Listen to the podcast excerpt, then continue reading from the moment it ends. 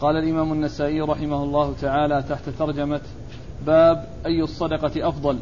قال أخبرنا محمد بن بشار قال حدثنا محمد قال حدثنا شعبة عن علي بن ثابت أنه قال سمعت عبد الله بن يزيد الأنصاري يحدث عن أبي مسعود رضي الله عنه عن النبي صلى الله عليه وآله وسلم أنه قال إذا أنفق الرجل على أهله وهو يحتسبها كانت له صدقة. بسم الله الرحمن الرحيم. الحمد لله رب العالمين وصلى الله وسلم وبارك على عبده ورسوله نبينا محمد وعلى آله وأصحابه أجمعين.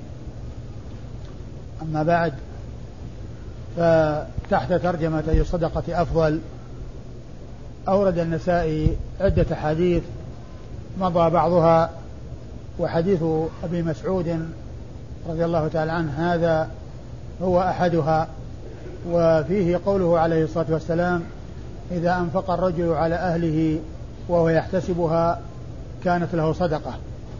أي أن الإنسان إذا أنفق على أهله النفقة الواجبة وهو يحتسبها يعني يرجو أجرها وثوابها عند الله عز وجل فهي صدقة فهي صدقة له أجرها. وقيد ذلك بالاحتساب لأن الإنسان يعني قد ينفق وهو كاره. قد ينفق وهو غير راغب وقد يمتنع من الإنفاق فيرفع إلى الحاكم فيفرض عليه مقدارا الذي هو النفقة الواجبة فإنه يكون آه، حصل تأدية الواجب لكنه لا يحصل آه، الثواب والأجر لأنه لم يحتسب الأجر عند الله عز وجل. فهو مثل الذي يمتنع من الصدقة من إخراج الزكاة ثم تؤخذ منه قهرا.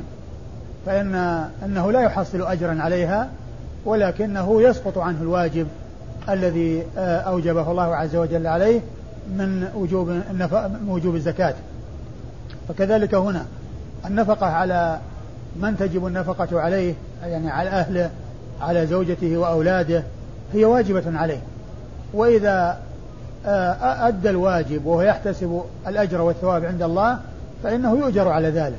وأما إذا كان ما يفكر في الأجر والثواب وإنما يعطي هذه النفقة الواجبة أو يمنعها ولكنه أجبر عليها فإن هذا لا يحصل الأجر ولا يحصل الثواب يعني على لكونه لم يحصل لم يحصل منه الاحتساب لم يحصل منه الاحتساب. ولهذا فإن كثيرا من الناس يحصل منهم آه، الإنفاق على أهليهم ومع ذلك لا يدور في خلدهم ولا يقع في بالهم آه، احتساب الأجر والثواب عند الله سبحانه وتعالى. وإنما آه، يعتبرون ذلك يعني شيئا قد حصل وأنه شيء لازم لكن لا يفكرون بأجر ولا بثواب. وهنا جاء الحديث بأنه إذا احتسبها فإنها تكون له صدقة يعني أنه يؤجر عليها ويكون متصدقا ويكون محسنا. ومن المعلوم أن الصدقة تكون من الإنسان على نفسه. يعني حيث يحتسب الأجر والثواب ولهذا الذي قال عندي دينار قال تصدق به على نفسك. يعني أنت أولى الناس بالانتفاع به. أنت أولى الناس بالانتفاع به. والإنسان عليه أن آه، يقوم بمن يعول وبمن تلزمه مؤونته ويحتسب الأجر عند الله عز وجل في ذلك. وقد جاء في الحديث أن كل سلامة من الناس عليه صدقة وفي, وفي آخر الحديث يقول وفي بضع أحدكم صدقة. قالوا يا رسول الله يأتي أحدنا شهوته ويكون له في أجر؟ قال أرأيتم لو وضعها في الحرام كان عليه وزر؟ الإنسان يعني عندما آه، آه، ينوي العفاف وينوي التخلص من الشر والابتعاد من الشر فإنه يؤجر على ذلك. فكما أنه لو وضع النطفة في الحرام يأثم فإذا وضع وضعها في الحلال يؤجر ولكن كما قال الرسول صلى الله عليه وسلم إنما الأعمال بالنيات وإنما, وإنما لكل امرئ ما نوى. وأورد النسائي هذا الحديث تحت هذه الترجمة أي صدقة أفضل؟ للإشارة إلى أن أن الإنفاق على الأقارب الإنفاق على من تجب النفقة عليه أنها أفضل أن ذلك واجب وإذا احتسبه كان له صدقة فيكون ذلك من قبيل ما هو أهم من غيره ومن قبيل ما هو أفضل من غيره وكذلك إذا أنفق على من يمون من يعول وأعطى بعد ذلك القريب المحتاج فإن ذلك صدقة وصلة فإن ذلك صدقة وصلة الإسناد قال أخبرنا محمد بن بشار. أخبرنا محمد بن بشار هو الملقب بن دار البصري وهو ثقة أخرج له أصحاب الكتب الستة بل هو شيخ لأصحاب الكتب الستة. روى عنه مباشرة وبدون واسطة. عن محمد وهو محمد بن جعفر الملقب غندر البصري وهو ثقة أخرج له أصحاب الكتب الستة. وإذا جاء محمد غير منسوب يروي عنه آه، محمد بن بشار أو محمد المثنى وهو يروي عن شعبة فالمراد به غندر. محمد بن جعفر الملقب غندر وهو ثقة أخرج له أصحاب الكتب الستة. عن شعبة بن الحجاج الواسطي ثم البصري وهو ثقة ثبت وصف بأنه أمير المؤمنين في الحديث وحديثه أخرجه أصحاب الكتب الستة. عن عدي بن ثابت. عن عدي بن ثابت وهو ثقة أخرج له أصحاب الكتب الستة. عن عبد الله بن يزيد الأنصاري. عن عبد الله بن يزيد الأنصاري وهو صحابي صغير أخرج له أصحاب الكتب. نعم. أخرج له أصحاب الكتب الستة. عن أبي مسعود. عن أبي مسعود عقبة بن عمرو الأنصاري مشهور بكنيته أبو مسعود واسمه عقبة بن عمرو الأنصاري وهو صحابي جليل أخرج حديثه أصحاب الكتب الستة.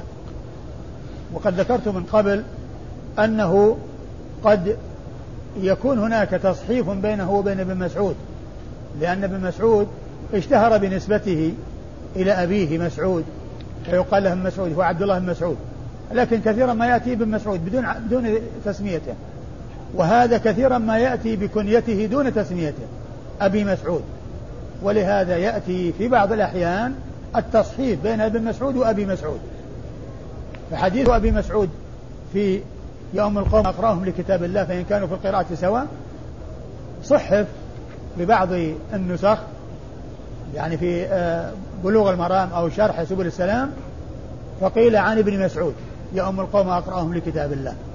وذلك للتقارب بين ابن وأبي فيحصل التصحيف لأن هذا مشهور بنسبته وهذا مشهور بكنيته.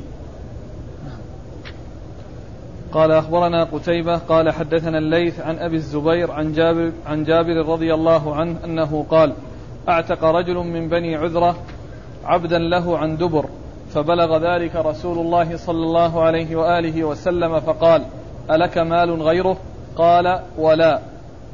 فقال رسول الله صلى الله عليه وآله وسلم من يشتريه مني؟ فاشتراه نعيم بن عبد الله العدوي بثمانمائة درهم. فجاء بها رسول الله صلى الله عليه وآله وسلم فدفعها إليه ثم قال ابدأ بنفسك فتصدق عليها فإن فضل شيء فلأهلك فإن فضل شيء عن أهلك فلذي قرابتك فإن فضل, فإن فضل عن ذي قرابتك شيء فهكذا وهكذا يقول بين يديك وعن يمينك وعن شمالك. ثم ورد النسائي حديث جابر بن عبد الله الأنصاري رضي الله تعالى عنهما وفيه أن رجلا بني عذرة أعتق عبدا له عن دبر. يعني معناه جعل عتقه آه، بعد وفاته. يعني كتب بأنني إذا مت فعبدي حر.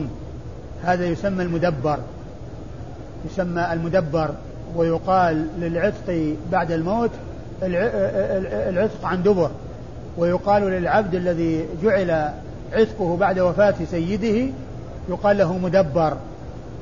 لأن لأنه علق عتقه على الوفاة والموت دبر الحياة. الموت دبر الحياة يعني بعد بعد الحياة. فقيل له مدبر وقيل للفعل التدبير يعني تعليق العتق على الموت. وجعل العتق يكون بعد الموت هذا تدبير. ولهذا قال أعتق عبده عن دبر. يعني كتب بأنه يكون عتيقا إذا مات. لأن الموت دبر الحياة فقيل عن دبر. آه فبلغ ذلك النبي صلى الله عليه وسلم فقال ألك مال غيره؟ ألك مال غيره؟ فقال لا ما عندي مال غيره. فالرسول صلى الله عليه وسلم لم يقره على هذا العمل. فباعه وقال من يشتريه مني؟ الرسول صلى الله عليه وسلم قال من يشتريه مني. فاشتراه نعيم بن بن نعيم نعيم بن عبد الله العدوي. نعيم بن عبد الله العدوي. نعم. نعيم بن عبد الله العدوي بثمانمائة درهم. فأعطاه فأعطاه إياها أي الرسول صلى الله عليه وسلم دفعها إليه وقال خذها وتصدق بها على نفسك فإن فضل فتصدق به على أهلك فإن فضل فتصدق به على قرابتك فإن فضل فهكذا وهكذا وهكذا. يعني أعطه لمن شئت وأنفقه في سبيل الله. يعني أشار إلى أمامه وإلى يمينه وشماله. يعني بالإنفاق وإخراجه في سبيل الله عز وجل. فأرشده عليه الصلاة والسلام إلى أن يحسن إلى نفسه أولا حتى لا يحتاج إلى الناس. وقال تصدق به على نفسك أو أن ابدأ بنفسك وتصدق عليها. ونفقة الإنسان على نفسه إذا احتسبها هي صدقة وكذلك نفقته على أهله صدقة وعلى قاربه صدقة وإن كانت نفقة واجبة. الرسول صلى الله عليه وسلم أرشده إلى البدء بالأهم فالأهم والأولى فالأولى فيبدأ بنفسه ثم بأهله الذين تجب عليهم نفقته ثم قرابته الذين لا تجب عليهم نفقته. ثم بعد ذلك يعطيه لمن شاء في وجوه الخير. ويصرفه حيث شاء في وجوه الخير وهو ما أشار إليه الرسول صلى الله عليه وسلم بقوله هكذا وهكذا وهكذا عن يمينه وشم أمامه وشماله. يعني ينفق في سبيل الله وفي وجوه الخير يعني بعد أن يبدأ بمن يكون الأولى. وإيراد الحديث هذا في الباب الذي هو أي صدقة أفضل للإشارة إلى أن الإنسان أن يكون ينفع نفسه ويعف نفسه وينفع من من يعول ثم بعد ذلك يكون أولى الناس بره ببره أقرباؤه والصدقة عليهم صدقة وصلة جمعت بين خصلتين وبين حالتين محمودتين الصلة صلة صلة الأرحام والتصدق. ثم بعد ذلك يصرفه في وجوه الخير. النسائي أورد الحديث تحت أي صدقة أفضل للإشارة إلى أن أفضل ما يكون يصرف الإنسان ماله على نفسه يعني ثم على أهله ثم على قرابته ثم على من وراءهم. من من إعطاء الناس ومن الصرف في وجوه الخير. من الصرف في وجوه الخير التي هي أوجه البر سواء كانت إعطاء لمساكين ومحتاجين أو في وجوه الخير كبناء المساجد وغير ذلك من وجوه الخير. ومما هو في سبيل الله بالمعنى العام الذي هو يعني ما يشمل وجوه الخير ووجوه البر. والإسناد؟ قال أخبرنا قتيبة. أخبرنا قتيبة بن سعيد بن جميل ابن طريف البغلاني ثقة ثبت أخرج له أصحاب الكتب الستة عن الليث وهو بن سعد المصري ثقة فقيه أخرج له أصحاب الكتب الستة عن أبي الزبير وهو محمد بن مسلم بن تدرس المكي صدوق يدلس وحديثه أخرجه أصحاب الكتب الستة. عن جابر بن عبد الله الأنصاري صحابي ابن صحابي وهو أحد السبعة المعروفين بكثرة الحديث عن النبي صلى الله عليه وسلم. وهم أبو هريرة وابن عمر وابن عباس وأبو سعيد وجابر وأنس وأم المؤمنين عائشة رضي الله تعالى عنهم وعن الصحابة أجمعين. وهذا الحديث من رباعيات البخاري النسائي من أعلى الأسانيد عند النسائي لأن أعلى الأسانيد عند النسائي الرباعيات التي يكون فيها بين النسائي وبين رسول الله صلى الله عليه وسلم أربعة أشخاص. وأطول الأسانيد وأنزل الأسانيد عند النسائي العشاري الذي يكون بين النسائي فيه وبين رسول الله صلى الله عليه وسلم عشرة أشخاص. وقد سبق مر بنا في فضل قل هو الله أحد حديث عند النسائي فيه بينه بين النسائي وبين رسول الله عليه الصلاة والسلام عشرة أشخاص وقال إن هذا أطول إسناد. وقال إن هذا أطول إسناد أي العشاري الذي فيه بين النسائي وبين رسول الله صلى الله عليه وسلم عشرة أشخاص. والبخاري آه أنزل ما يكون عنده التساعي.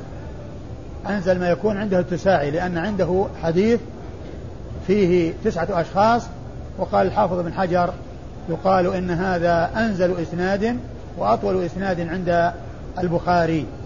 وأعلى و وأما أعلى ما يكون عند البخاري فهو ثلاثة. وأصحاب الكتب الستة ثلاثة منهم أعلى ما عندهم الثلاثيات وثلاثة أعلى ما عندهم الرباعيات. فالذين أعلى ما عندهم الثلاثيات البخاري عنده 22 حديثا ثلاثية. والترمذي عنده حديث واحد ثلاثي وابن ماجه عنده خمسة حديث ثلاثية بإسناد واحد وهي ضعيفة بإسناد واحد ضعيف. وأما آه مسلم وأبو داود والنسائي فأعلى ما عندهم الرباعيات وليس عندهم ثلاثيات. قال صدقة البخيل.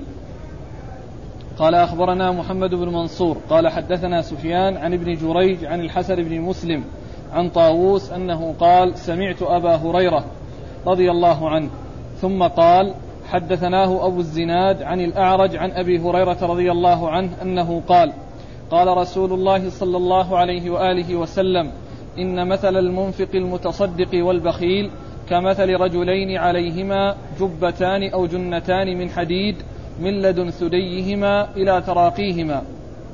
فإذا أراد المنفق أن ينفق اتسعت عليه الدرع أو مرت حتى تجن بنانه وتعفو أثره. وإذا أراد البخيل أن ينفق قلصت ولزمت كل حلقة موضعها حتى إذا أخذته حتى إذا أخذته بترقوته أو برقبته. يقول أبو هريرة أشهد أنه رأى رسول, رسول الله صلى الله عليه وآله وسلم يوسعها فلا تتسع. قال طاووس سمعت أبا هريرة يشير بيده وهو يوسعها ولا تتوسع. ثم ورد النسائي هذه الترجمة وهي صدقة البخيل.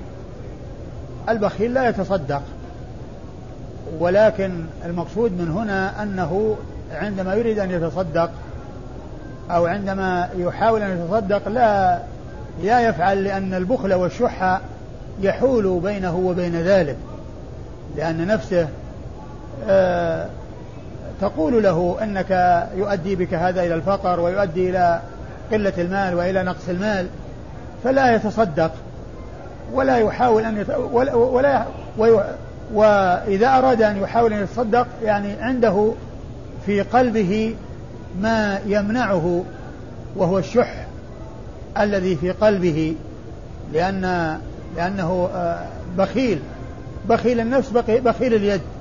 عنده الشح في قلبه فلا يمد يده بإعطاء الخير وبالصدقة. والمقصود من ذلك أن البخيل يعني عندما يريد أن يتصدق فإنه لا يفعل. لأن عنده من آه، آه، ما قام في قلبه من الشح والبخل ما يحول بينه وبين ذلك. والرسول صلى الله عليه وسلم ضرب مثلا للبخيل البخيل والمتصدق قال كمثل رجلين عليهما جبتان أو جنتان. وهو شك من الراوي ولكن الصحيح جب جنتان. لأنه جاء تفسيرها فيما بعد بأنها جنة وليست جبة.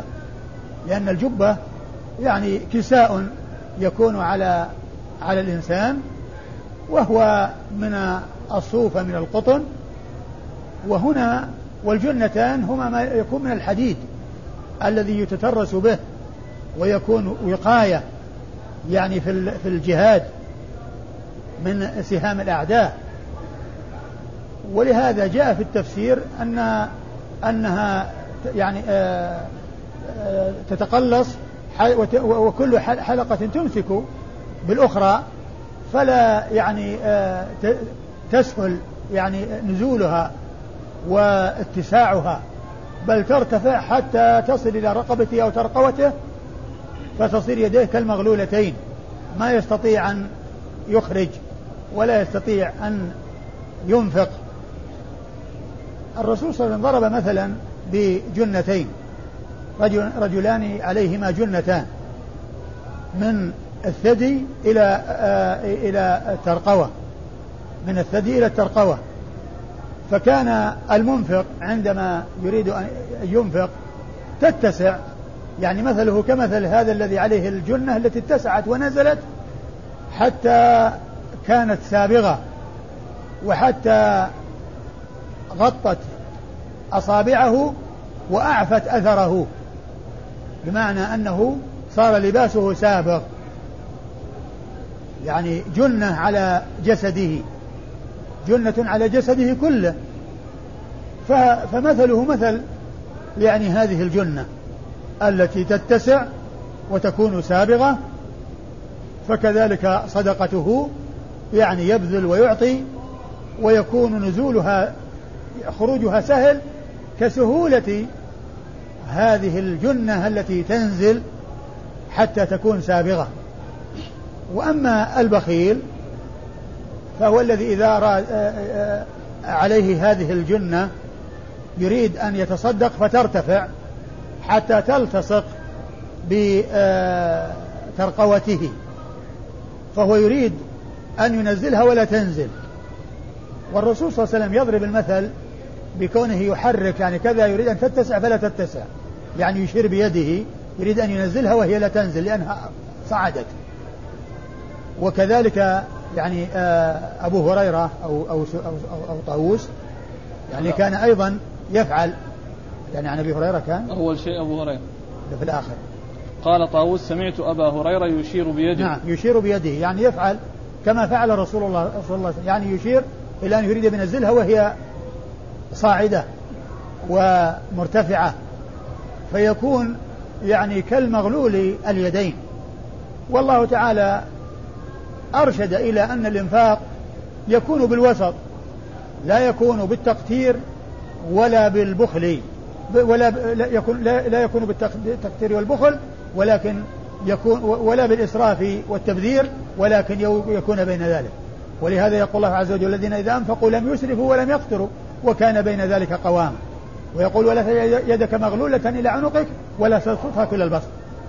مغلولة إلى عنقك يعني معنى مشدودة ما يستطيع أن ينزل يده من أجل يأخذ شيئا لأنها يعني ك التي غلت إلى العنق وربطت بالعنق فلا تستطيع أن تنزل وتتناول شيئا تعطيه. ولا تبسطها كل البسط يعني بأن يكون هناك تبذير ويكون هناك إسراف ولكن وسط كما قال الله عز وجل والذين إذا أنفقوا لم يسرفوا ولم يقتروا وكان بين ذلك قواما. الحاصل أن البخيل لا يتصدق وإذا أراد أن يتصدق عنده في قلبه ما يمنعه من الصدقة وإن تصدق فهو يتصدق بالشيء التافه أو بالشيء الرديء أو ما إلى ذلك. وأما المنفق المتصدق فيبذل يد يبسط يده وينفق آه، آه، في وجوه الخير وفي وجوه البر وهذان مثلان ضربهما رسول الله صلى الله عليه وسلم للمتصدق الذي تنزل جنته حتى حتى تكون سابغة وذاك ترتفع جنته حتى تمسك كل حلقة بالأخرى فلا يعني تنزل وهو يريد أن ينزلها وأن يوسعها لتنزل فلا فلا يحصل ذلك و وهو من الأمثال التي يضربها رسول الله صلى الله عليه وسلم لإيضاح المعنويات بصورة الأشياء المحسوسة لتوضيح المعنوي بصورة الشيء المحسوس. الاسناد نعم. قال أخبرنا محمد بن منصور. أخبرنا محمد بن منصور وهو الجواز المكي وهو ثقة أخرج حديثه النسائي. عن سفيان وهو بن عيينة الهلالي المكي. وهو ثقة أخرج له أصحاب الكتب الستة. عن ابن جريج. عن ابن جريج وهو عبد العزيز بن عبد الملك ابن جريج المكي وهو ثقة آه، يرسل ويدلس وحديثه أخرجه أصحاب الكتب الستة. عن, عن الحسن, الحسن نعم.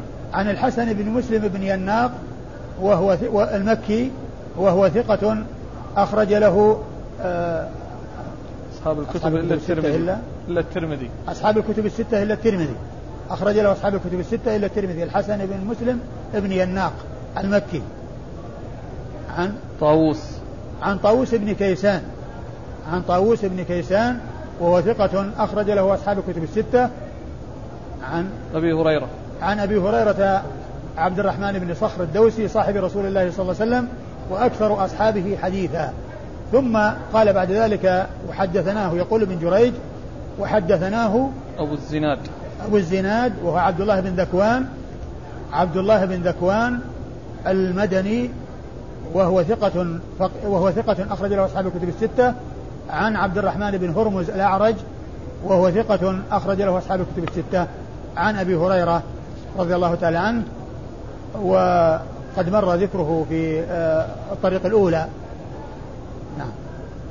قال أخبرنا أحمد بن سليمان قال حدثنا عفان قال حدثنا وهيب قال حدثنا عبد الله بن طاووس عن أبيه عن أبي هريرة رضي الله عنه عن النبي صلى الله عليه وآله وسلم أنه قال مثل البخيل والمتصدق مثل رجلين عليهما جنتان من حديد قد اضطرت أيديهما إلى تراقيهما فكلما هم المتصدق بصدقة اتسعت عليه حتى تعفي أثره. وكلما هم البخيل بصدقة تقبضت كل حلقة إلى صاحبة إلى صاحبتها وتقلصت عليه وانضمت يداه إلى تراقيه. وسمعت رسول الله صلى الله عليه وآله وسلم يقول فيجتهد أن يوسعها فلا تتسع. ثم ورد النسائي حديث أبي هريرة من طريق أخرى وهو مثل ما تقدم يعني ضرب المثلين للبخيل والمتصدق وأن آه، ذاك تنزل وذاك ترتفع حتى ترتفع يداه إلى تراقيه فتكون كالمغلولة أو يكون مغلول اليدين. لا يستطيع أن ينفق لكونه مغلولا والحديث هو مثل الذي قبله. وأما إسناد الإسناد؟ أخبرنا أحمد بن سليمان. أخبرنا أحمد بن سليمان الرهاوي وهو ثقة حافظ أخرج حديثه النسائي وحده. عن عفان. عن عفان بن مسلم الصفار عفان بن مسلم الصفار وهو ثقة أخرج له أصحاب الكتب الستة عن وهيب عن وهيب بن خالد وهيب بن خالد وهو ثقة أخرج له أصحاب الكتب الستة عن عبد الله بن طاووس عن عبد الله بن طاووس ابن آه ابن ابن كيسان وهو ثقة أخرج له أصحاب الكتب الستة. عن أبيه عن أبي هريرة. عن أبيه عن أبي هريرة وقد مر ذكرهما في الإسناد الذي قبل هذا. قال الإحصاء في الصدقة. قال أخبرني محمد بن عبد الله بن عبد الحكم عن شعيب قال حدثنا الليث قال حدثنا خالد عن أبي عن ابن أبي هلال عن أمية بن هند عن أبي أمامة بن سهل بن حنيف رضي الله عنه أنه قال كنا يوما في المسجد جلوسا ونفر من المهاجرين والأنصار فأرسلنا رجلا إلى عائشة رضي الله عنها ليستأذن فدخلنا عليها. قالت دخل علي سائل مرة وعندي رسول الله صلى الله عليه وآله وسلم فأمرت له بشيء ثم دعوت به فنظرت إليه. فقال رسول الله صلى الله عليه وآله وسلم أما تريدين ألا يدخل بيتك شيء ولا يخرج إلا بعلمك؟ قلت نعم. قال مهلا يا عائشة لا تحصي فيحصي الله عز وجل عليك. ثم أورد النسائي هذه الترجمة وهي الإحصاء في الصدقة. يعني وهي التدقيق فيها وكون الإنسان يعني آه يعني آه يخرج الشيء وهو يعلم حصره ويعلم عدده بحيث يعني يكون محصيا يعني لا يأخذ الشيء ويعطيه دون أن يعد ودون يعني هذا هو الذي ينبغي وهذا هو الأولى. كل إنسان يعني يأخذ ويعطي يعني لا يكون شأنه أن يحصي ما يخرج منه ويعده لأن البذل بدون عد يعني يدل على عدم الحرص. وأما إذا كان هناك إحصاء وهناك تدقيق فإنه يكون فيه حرص. فالرسول صلى الله عليه وسلم أرشد إلى عدم الإحصاء في الصدقة. وأن الإنسان ينفق بدون أن يكون مدققا وأن يكون عادا. وأن يكون يعني آه، عنده شيء من الحرص بمعرفة ما يخرج منه بل يأخذ مما أعطاه الله عز وجل ويعطي دون أن يروح آه، آه، يعرف مقدار ما سيخرجه. هذا هو المقصود بالإحصاء.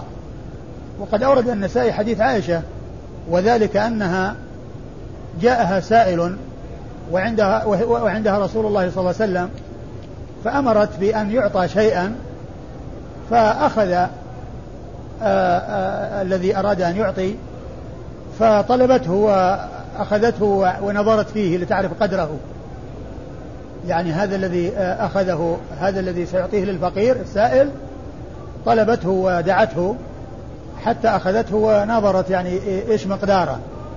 فالرسول صلى الله عليه وسلم قال لها أتحبين أن لا يدخل عليك شيء ولا يخرج إلا بعلمك؟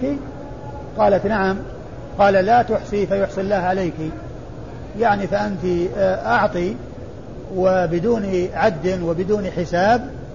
والله عز وجل يعطيك بدون حساب وبدون إحصاء. والجزاء من جنس العمل. الجزاء من جنس العمل. فمن أنفق يعني جودا وكرما وإحسانا وبذلا وسخاء فالله تعالى يجود عليه ويعطيه بغير حساب. ومن يعني قتر أو أحصى فإنه يعطى كما يعطى كما يعطى كما أعطى. يعني أحصى فيحصى عليه. وإذا بذل بدون إحصاء فكذلك يبذل له بدون بذل وبدون إحصاء وبدون عد وإحصاء.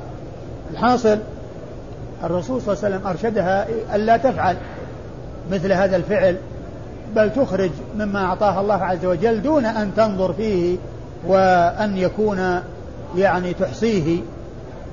ولكن آآ آآ المهم في الأمر الإعطاء وأن يكون بدون تدقيق وبدون حساب. والله عز وجل إذا أحصى يحصي على العبد وإذا لم يحصي فإنه لا يحصي عليه بل يعطيه بغير حساب. وبغير إذا أعطى بغير حساب يعطى بغير حساب.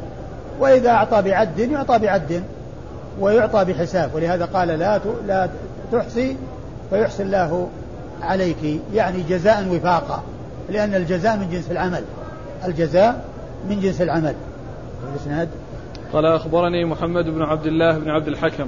أخبرني محمد بن عبد الله بن عبد الحكم وهو ثقة أخرج له النسائي وحده. نعم. وهو ثقة أخرج حديثه النسائي وحده. عن شعيب. عن شعيب بن الليث بن سعد المصري وهو ثقة أخرج حديثه مسلم والنسائي وابن ماجه. مسلم. مسلم والنسائي وابن ماجه؟ مسلم وأبو داود. مسلم وأبو داود والنسائي؟ نعم. مسلم وأبو داود والنسائي. عن أبيه الليث. عن أبيه الليث بن سعد المصري وهو ثقة فقيه. أخرج حديث أصحاب الكتب الستة. عن خالد. عن خالد بن يزيد الجمحي المصري وهو ثقة أخرج له أصحاب الكتب الستة. عن ابن أبي هلال. عن ابن أبي هلال وهو سعيد ابن أبي هلال المصري وهو صدوق أخرج له أصحاب الكتب. نعم. وهو صدوق أخرج له أصحاب الكتب الستة. عن أمية بن هند. عن أمية بن هند وهو مقبول أخرج حديثه النسائي وابن ماجه. عن أبي أمامة بن سهل بن حنيف. عن أبي أمامة بن سهل بن حنيف وهو معدود في الصحابة وله رؤية وحديثه أخرجه أصحاب الكتب الستة. عن عائشة أم المؤمنين رضي الله تعالى عنها وأرضاها الصديقة بنت الصديق التي أنزل الله تعالى براءتها مما رميت به من الإفك في آيات تتلى في سورة النور وهي من أوعية السنة وحفظتها. وهي واحدة من سبعة أشخاص عرفوا بكثرة الحديث عن النبي صلى الله عليه وسلم من أصحابه الكرام رضي الله تعالى عنهم وأرضاهم. قال أخبرنا محمد بن آدم عن عبده عن هشام بن عروة عن فاطمة عن أسماء بنت أبي بكر رضي الله عنهما أن النبي صلى الله عليه وآله وسلم قال لها لا تحصي فيحصي الله عز وجل عليك. ثم ورد النسائي حديث أسماء بنت أبي بكر الصديق رضي الله عنها وفيه أن النبي صلى الله عليه وسلم قال لها مثل ما قال لعائشة لأختها لا تحصي فيحصي الله, يحصي الله عليك لا تحصي. وهو مثل الذي قبله في الجملة الأخيرة التي قالها رسول الله عليه الصلاة والسلام لعائشة. وأما إسناد الحديث أخبرنا محمد بن آدم. أخبرنا محمد بن آدم الجهني وهو ثقة وهو أخرج له وهو صدوق. صدوق أخرج له. أبو داود والنسائي. وهو صدوق أخرج له أبو داود والنسائي. عن عبده. عن عبده بن سليمان وهو ثقة أخرج له أصحاب الكتب الستة. عن هشام بن عروة. عن هشام بن عروة بن الزبير وهو ثقة ربما دلس وحديثه أخرجه أصحاب الكتب الستة. عن فاطمة. عن عن فاطمة بنت المنذر بن الزبير. فاطمة بنت المنذر ابن الزبير وهي زوجة هشام بن عروة يروي عن زوجته. وهي ثقة أخرج حديثها أصحاب الكتب الستة. وهي تروي عن جدتها أسماء بنت أبي بكر لأنها آه، فاطمة بنت المنذر ابن الزبير. جدها الزبير وجدتها أسماء بنت أبي بكر لأن أسماء بنت أبي بكر هي زوجة الزبير. فهو يعني الحديث فيه رواية الزوج عن زوجته وهو هشام بن عروة يروي عن زوجته فاطمة بنت المنذر يعني ابنة عمه لأنه عر... آه، آه، آه، عروة هشام بن عروة ابن هشام بن عروة ابن الزبير يروي عن بنت عمه زوجته التي هي فاطمة بنت المنذر بن الزبير. وفاطمة بنت المنذر بن الزبير تروي عن جدتها أسماء بنت أبي بكر الصديق. وأسماء بنت أبي بكر رضي الله تعالى عنها وأرضاها آه، حديثها أخرجه أصحاب الكتب الستة. قال أخبرنا الحسن بن محمد عن حجاج قال قال قال ابن جريج قال أخبرني ابن أبي مليكة عن عباد بن عبد الله بن الزبير عن أسماء بنت أبي بكر رضي الله عنهما أنها جاءت جاءت النبي صلى الله عليه وآله وسلم فقالت يا نبي الله ليس لي شيء إلا ما أدخل علي الزبير فهل علي جناح في أن أرضخ مما يدخل علي؟ فقال ارضخي مما استطعت ولا توكي فيوكي الله عز وجل عليك. ثم أورد النسائي حديث أسماء بنت أبي بكر رضي الله عنه عنها وأنها قالت للنبي صلى الله عليه وسلم إنني ليس عندي شيء إلا ما يدخله الزبير في بيتي. فهل علي جناح أن أرضخ؟ يعني أن تتصدق؟ لأن الرضخ هو الإعطاء العطية القليلة. آه قال الرسول صلى الله عليه وسلم ارضخي ما استطعت ولا توكي فيوكي الله عليك. أي أعطي ما استطعت. وفسر ب آه، يعني آه، ما أذن لها رسول الله صلى الله عليه وسلم أن ترضخ منه بأن يكون أعطاها إياه على أنه نفقة لها تخصها.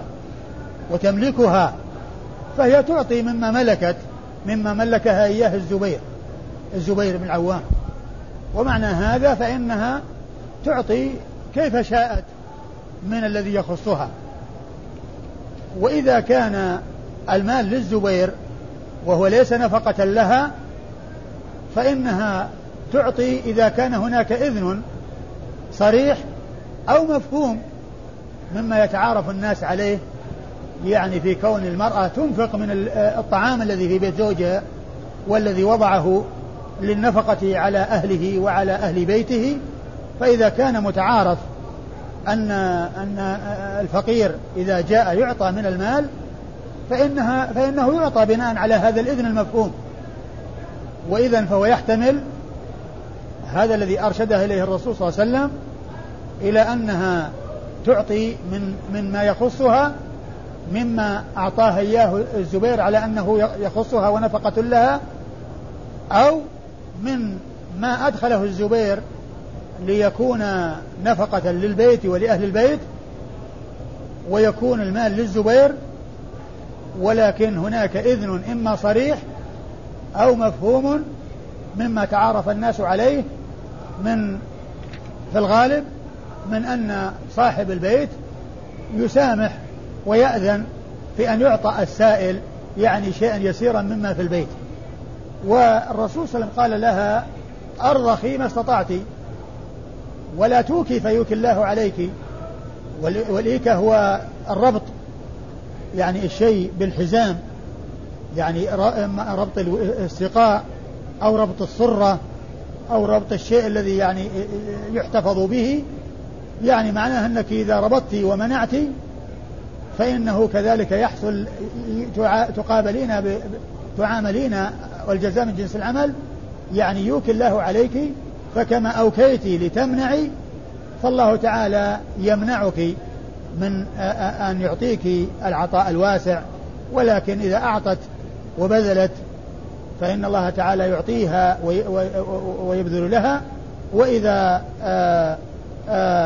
يعني قترت وضيقت وأوكت وحفظت الوكاء ولم تفتحه لتنفق منه فالله تعالى يجازيها بالمثل لأن الجزاء من جنس العمل. الحسن محمد الزعفراني وهو وهو ثقة أخرج له البخاري وأصحاب السنن. وهو ثقة أخرج له البخاري وأصحاب السنن. عن حجاج. عن حجاج بن محمد المصيصي وهو ثقة أخرج له أصحاب الكتب الستة. عن ابن جريج.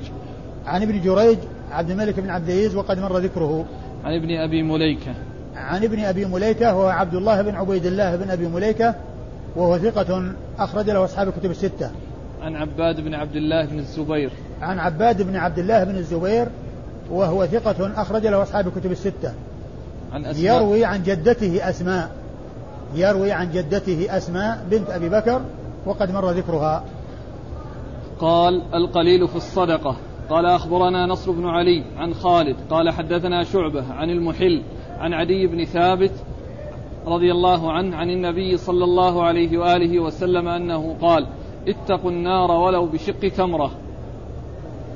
حديث الآن؟ كيف؟ حديث الآن؟ الصحابي؟ علي علي بن حاتم. ثم أورد النسائي القليل في الصدقة. القليل في الصدقة يعني الصدقة القليلة. يعني على حسب قدرة الإنسان. إذا ما استطاع الإنسان أن يعطي الكثير يعطي القليل. قد عرفنا فيما مضى فضل جهد المقل وأن خير الصدقة جهد المقل. يعني كون الإنسان يعني آه، ينفق يعني آه، على قدر حاله وقال على قدر ما أعطاه الله عز وجل. لينفق ذو سعة من سعته ومن قدر عليه رزقه فلينفق مما آتاه الله. لا يكلف الله نفسا إلا ما آتاها. فالمقصود بالقليل من الصدقة يعني أنه لا يتهاون بإخراج الصدقة ولو كانت قليلة. وإذا كان الإنسان موسعا عليه فليوسع في الصدقة وإذا كان مضيقا عليه فلينفق مما آتاه الله على قدر حاجته ولو كان شيئا يسيرا ولا يحقر القليل ولو كان تمرة واحدة ولو كان نصف تمرة ولهذا وقد أورد النسائي حديث عدي بن حاتم أن النبي صلى الله عليه وسلم قال اتقوا النار ولو بشق تمرة. اتقوا النار ولو بشق تمرة. أي اجعلوا بينكم وبين آه النار وقاية تقيكم منها بالصدقة. ولو كان المتصدق به شق تمرة. يعني نصف تمرة. يعني إذا ما وجد يعني شيء أكثر منها فلا يستهين بها الإنسان لأنها تنفع الفقير المحتاج الذي هو شديد الحاجة فلا يستهين الإنسان في القليل إذا كان لا يملك غيره. ويكون في ذلك وقاية وسلامة من النار ولو كانت الصدقة قليلة ما دام أن الإنسان هذا هو الذي يقدر عليه. اتقوا النار ولو بشق تمرة يعني معناه ولو كان المتصدق به قليلا يعني يصل إلى أن يكون في حدود نصف تمرة شق تمرة. الحديث دليل على أن الصدقة أنها تكون سببا في الخلاص من النار والسلامة من النار والسلامة من عذاب النار. هذا الحديث يعني يبين هذا. اتقوا النار أي بالصدقة ولو كان بشق تمرة أي ولو كان المتصدق به نصف تمرة. ومما يدل على هذا أن الرسول صلى الله عليه وسلم لما جاء إلى النساء يوم العيد ووعظهن قال إن كنا أكثر تصدقنا يا معشر النساء فإن كنا أكثر حطب جهنم. يعني معناه أن الصدقة تخلص من النار وتكون سلامة سببا في السلام من النار. تصدقنا فإن كنا أكثر حطب جهنم يعني والصدقة تخلصكن من عذاب النار وتكون سببا في سلامتكن سلامتكن من عذاب النار. اتقوا النار ولو بشق تمرة. يعني ولو كان المتصدق به يعني شيئا قليلا يساوي شق تمرة التي هي نصف تمرة. و جاء في الحديث عن عائشة رضي الله عنها وأرضاها أنها جاءتها امرأة ومعها ابنتان وليس في بيتها إلا تمرة واحدة تمرتان فأعطتها يعني فأعطت البنتين هذا ثم شقت التمرة وأعطت كل واحدة نصفها وأعطت كل واحدة نصفها. قال أخبرنا نصر بن علي. أخبرنا نصر بن علي ابن نصر بن علي الجهضمي. وهو ثقة أخرج له أصحاب الكتب الستة. عن خالد. عن خالد بن الحارث البصري وهو ثقة أخرج له أصحاب الكتب الستة. عن شعبة عن المحل. عن شعبة قد مر ذكره وعن المحل ابن خليفة وهو ثقة أخرج له البخاري وأبو داود والنسائي وابن ماجه. وهو ثقة أخرج حديث البخاري وأبو داود والنسائي وابن ماجه. عن عدي بن حاتم. عن عدي بن حاتم وقد مر ذكره. عدي بن حاتم مر ذكره نعم. عدي بن حاتم مر يا شيخ؟ عدي بن حاتم؟ عدي بن حاتم؟ إيه. ما هو في ال- هذا الإسناد الأول؟ إيه. أي نعم. آه، عدي بن حاتم آه، صاحب رسول الله الطائي. عدي بن حاتم الطائي صاحب رسول الله صلى الله عليه وسلم وحديثه أخرجه أصحاب الكتب الستة. قال أخبرنا إسماعيل بن مسعود قال حدثنا خالد قال حدثنا شعبة أن عمرو بن مرة حدثهم عن خيثمة عن عدي بن حاتم رضي الله عنه أنه قال ذكر رسول الله صلى الله عليه وآله وسلم النار فأشاح بوجهه وتعوذ منها. ذكر شعبة أنه فعله ثلاث مرات ثم قال اتقوا النار ولو بشق ولو بشق التمرة فإن لم تجدوا فبكلمة طيبة. ثم ورد النسائي حديث عدي بن حاتم رضي الله تعالى عنه وأن النبي صلى الله عليه وسلم ذكر النار فأشاح بوجهه يعني آه، آه، مال أو صرف وجهه يعني كأنه آه، يعني كأن النار أمامه يعني وذلك يعني لهولها وشدة وعظم شأنها وتعوذ قال أشاح وتعوذ وتعوذ. وتعوذ منها نعم. نعم وتعوذ منها. قال شعبة ثلاث مرات يعني أنه يذكرها ثم يشيع بوجهه. ثم قال اتقوا النار ولو بشق تمرة. فمن لم يجد فبكلمة طيبة. فمن لم يجد فبكلمة طيبة. الإنسان إذا سئل وكان عنده ما يعطيه فليعطي ولو كان شيئا قليلا. وإذا كان ما هناك يعني عنده شيء ولا يستطيع أن يعطي فل يعني يصرف بكلمة حسنة وبكلمة طيبة بكلمة آه، يصرف بها السائل يعني كلمة حسنة. فمن لم يجد فبكلمة طيبة يعني إما يصرفه بها أو يساعده بها عند من يحتاج أو عند من يحقق له رغبته أو يدله على من يحقق له رغبته أو يرشده إلى من ينفعه.